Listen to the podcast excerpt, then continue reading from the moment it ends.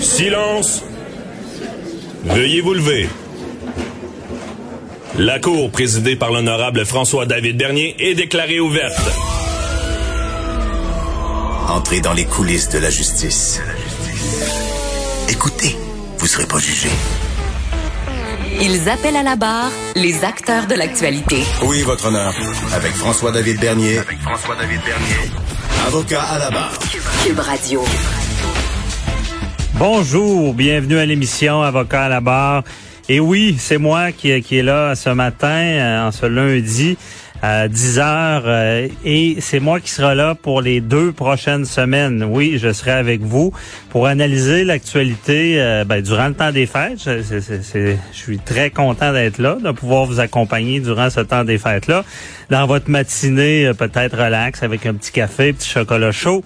Mais on va vraiment analyser l'actualité parce que malgré que ça sera c'est une période un peu plus tranquille, c'est certain qu'il y, a beaucoup de choses, qui vont se passer euh, dans les deux prochaines semaines parce que, bon, on sait, on est dans, une année euh, particulière, euh, différente.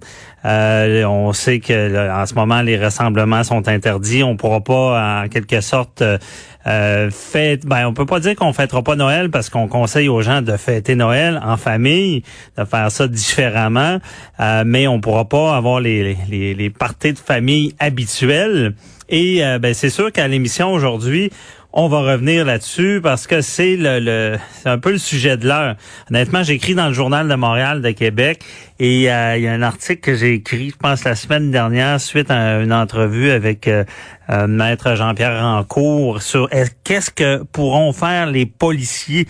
Et je vous garantis qu'il y a beaucoup, il y a au-delà de, il y a presque 400 000 clics sur cet article-là, parce que les gens s'interrogent beaucoup. Euh, c'est sûr que ce que je constate, regarde, on, on, c'est sûr qu'on on, on, on, dit pas aux gens de désobéir, mais il y a beaucoup de gens qui jonglent avec ça. On, assistera peut-être à des, des chicanes de famille. C'est déjà commencé. Certains disent, ben, regardez, on, on va enfreindre un petit peu, on va faire un petit rassemblement.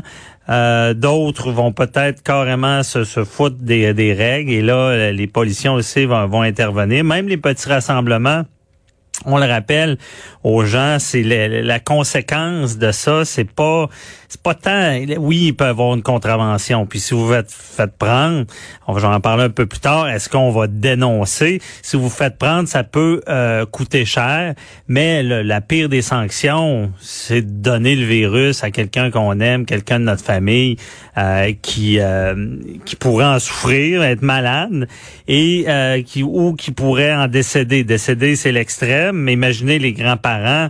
Euh, Puis c'est quasiment la, la, la, définition de la négligence criminelle. Ça. Je veux pas faire peur aux gens. Il y aura sûrement pas d'accusation, mais c'est quand même intéressant de le voir. C'est quoi?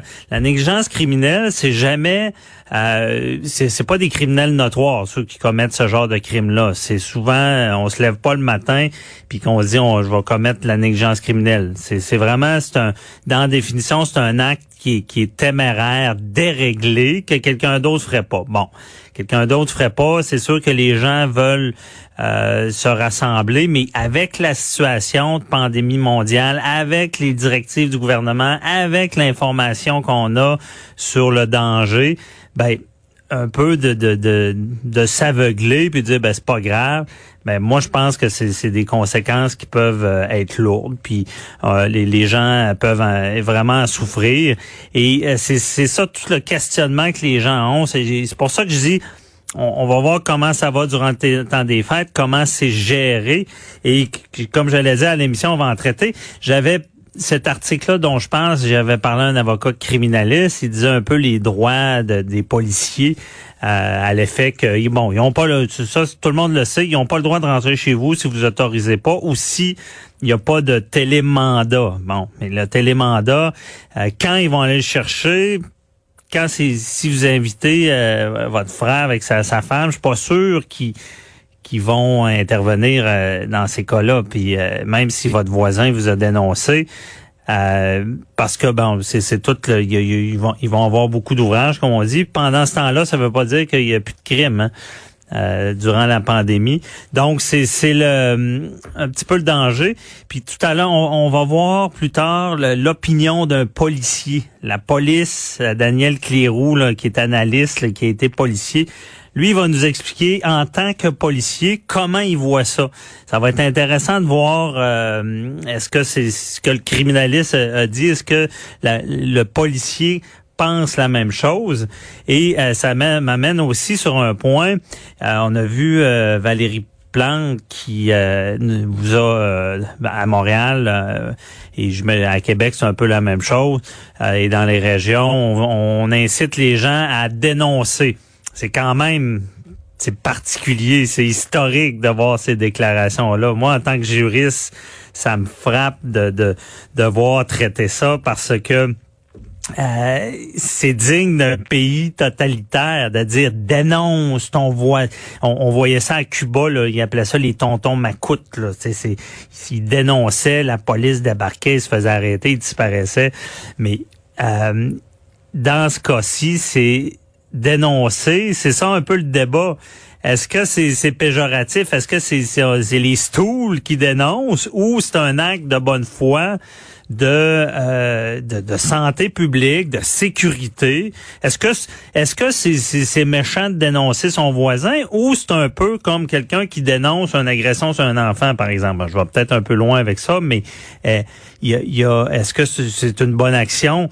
Moi, je, je crois qu'il faut euh, dénoncer quand, quand ça ça déraille là, quand, quand c'est sérieux. Là. Si on voit des gros parties, si on voit des gens qui, qui font fi totalement des règles, ben il y a Richard Martineau qui l'écrivait euh, ce matin dans le journal, il parlait de ça entre euh, dénoncer, oui, ça a l'air méchant dénoncer, mais il y a des gens, là, puis c'est plus euh, fictif, là. Il y, a, des gens qui, qui doivent être traités pour des maladies graves et que c'est reporté, indéterminé. On sait pas, pour un cancer, pour donc ça, ça devient un bon questionnement de dire, ben, hey, euh, c'est pas mon affaire, le, le, party euh, à côté de chez nous.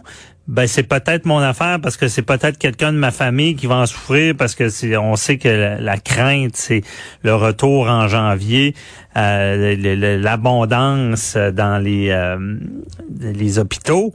Donc c'est cette c'est pour ça que ça va être un, gros questionnement. C'est pour ça que moi je pense qu'il faut toujours y aller avec la logique et euh, tu sais pas se mettre à, à, vouloir être vengeur parce que je, vous le garantis, il y a des voisins qui s'aiment pas. Il, malheureusement, il va y avoir de l'abus euh, et il, va y avoir des, des, des, des, gens qui vont se venger en se servant des, des règles sanitaires.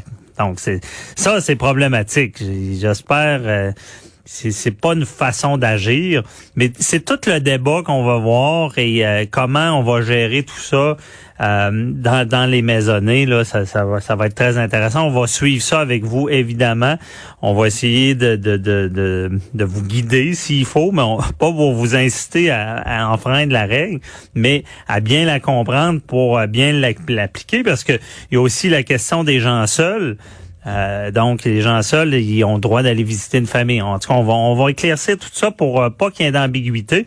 Euh, avant de, de recevoir nos, nos, nos invités, dont tout à l'heure, il faut que je vous parle aussi du procès la semaine dernière, grosse, grosse semaine. procès Roson, Salvaille. Et là, j'ai un message en, début d'émission à passer. Là ceux qui disent que ce, ces procès-là sont un mauvais message aux victimes, il faut arrêter de dire ça. C'est problématique de dire ça. Ces deux causes, je les ai suivies, OK? Ça, c'est pas les meilleurs exemples pour ce qui est de la justice aux victimes.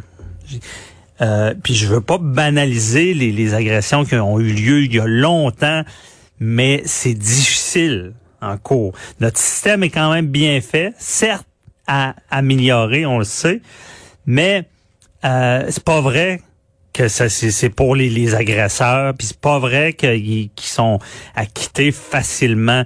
Il y a tout un processus, c'est la Cour suprême qui a donné des, des directives, mais il faut pas oublier la tu sais les gens oublient la, présomption d'innocence, là, je vous mets, soyez accusé pour à tort, pour niaiserie administrative. Là. Exemple, vous avez pas fait vos, vos impôts comme faux, vous avez l'impact. C'est, c'est, là, je donne un exemple innocent comparé à une agression, mais euh, je veux dire, c'est important de respecter le système, sinon c'est du grand n'importe quoi.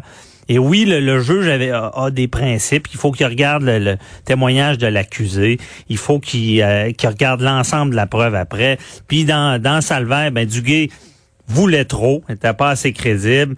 Et euh, dans Roson, ben c'est sûr qu'il n'y avait pas dans le témoignage de Monsieur Roson quelque chose de flagrant qui faisait qu'il euh, pouvait le, condamner vu la présomption d'innocence.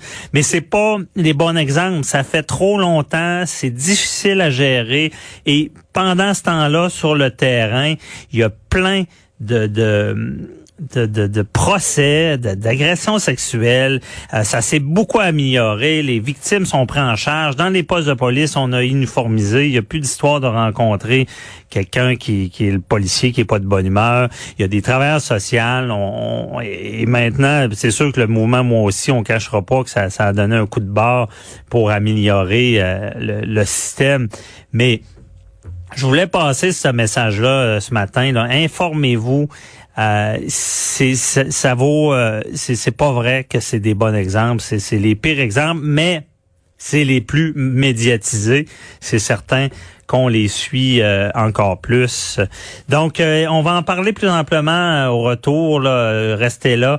On va parler avec Maître Elodie de Rolette French justement Roson, Salvaire et la présomption d'innocence. Est-ce que la présomption euh, d'innocence existe encore? À tout de suite.